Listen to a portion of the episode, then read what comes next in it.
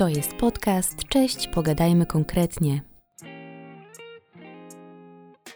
Uczelnia Łazarskiego to ważny partner Centralnego Portu Komunikacyjnego. Jest wiodącym ośrodkiem naukowym w Polsce, posiadającym kompetencje w zakresie prawa lotniczego i administrowania ruchem lotniczym. Dlatego dzisiejsza rozmowa będzie toczyła się wokół e, kształcenia przyszłych kadr dla branży lotniczej.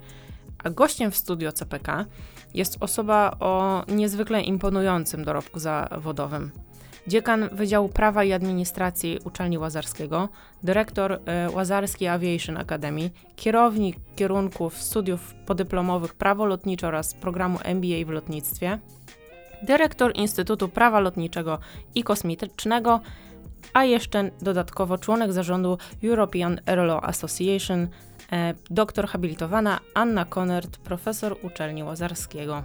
Dzień dobry. Dzień dobry, cześć. Bardzo dziękuję za zaproszenie. A ja dziękuję za przyjęcie zaproszenia. All right, folks, we've been clear for takeoff. Lotnictwo cywilne rozwija się bardzo dynamicznie, ale jest również narażone na nieplanowane, no nazwijmy to turbulencje, jak na przykład ostatnio pandemia. Czy w związku z tym decydowanie się na pracę w branży lotniczej to jest w ogóle dobry pomysł? Bardzo ciekawe pytanie, dziękuję. No rzeczywiście rok 2020 był dla branży lotniczej bardzo trudny. Według danych AJATY w samej tylko Europie odnotowano niemal 74% spadek ruchu lotniczego. Globalnie sięgnął 70%. Mhm.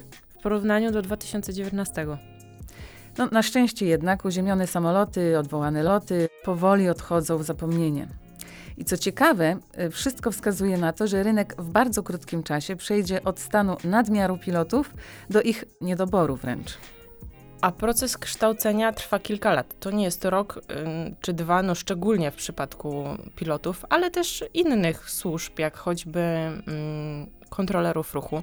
E, no właśnie, na uczelni Łazarskiego stworzyliście tak zwane Łazarskie Flight Academy, by kształcić przyszłe kadry lotnicze kształcimy mm, przyszłe kadry lotnicze, ale również prowadzimy badania naukowe, angażujemy też studentów w różne projekty badawcze. I oferujecie trzy kierunki studiów dyplomowych oraz trzy kierunki studiów podyplomowych. A dla kogo są przeznaczone? No, dla wszystkich osób, które chciałyby związać e, swoją przyszłość z lotnictwem. Pytanie, jaki kierunek wybrać, yy, myśląc właśnie o przyszłości?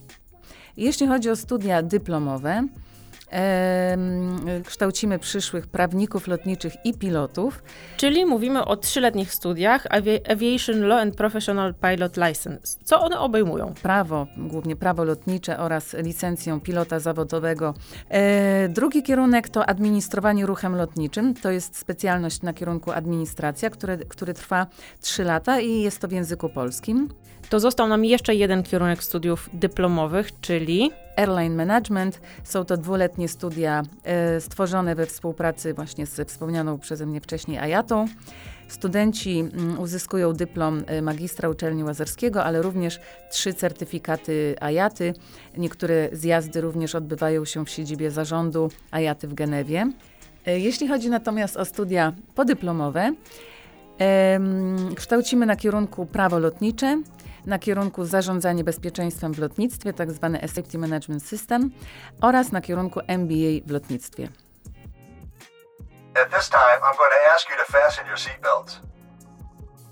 Przewoźnicy, firmy handlingowe, porty lotnicze coraz częściej mówią, że cała branża potrzebuje albo za chwilę będzie potrzebowała więcej specjalistów niż jest obecnych na rynku. Czy od strony ośrodka naukowego, jakim jest uczelnia Łazarskiego, również identyfikujesz taki problem?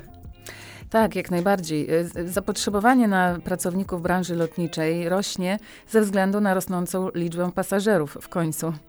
Na przykład w Warszawie odprawiono 7,5 y, miliona pasażerów w całym 2021 roku.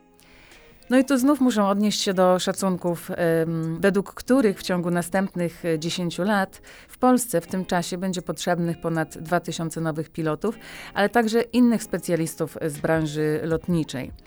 No, w czasie pandemii wielu przedstawicieli kadry lotniczej się przebranżowiło. I pewnie do lotnictwa e, nie zamierzają już wrócić.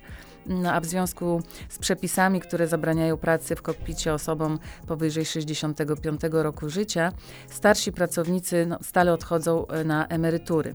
E, I o tym, czy uda się zapobiec niedoborom kadry, zdecydują e, ośrodki szkolenia, w tym na przykład Wasza uczelnia, Łazarski Aviation Academy, również kierunki studiów podyplomowych dających szansę na rozwój.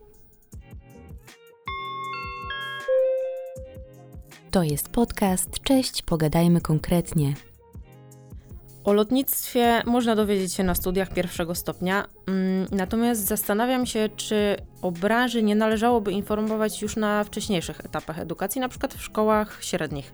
No bo szczególnie w mniejszych ośrodkach miejskich wiedza o tej branży może nie być tak powszechna jak na przykład w Warszawie, mm, a tym samym studia lotnicze no, nie są znane wśród maturzystów. A powinny, szczególnie e, ze względu na korzyści płynące z pracy w lotnictwie.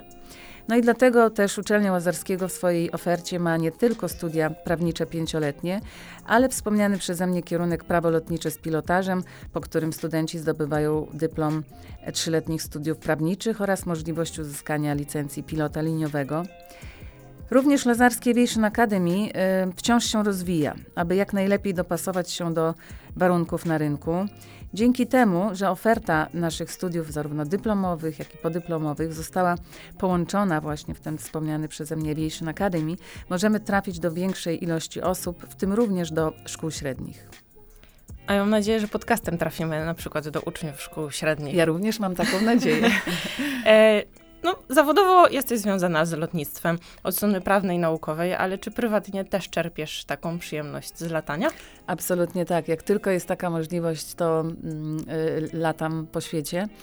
Ale nie tylko w samolotach y, mm, komercyjnych, ale również y, w tych mniejszych, w tak zwanym General Aviation staram się być obecna w tak zwanym sezonie, a to jest związane mm, z tym, że mam męża pilota,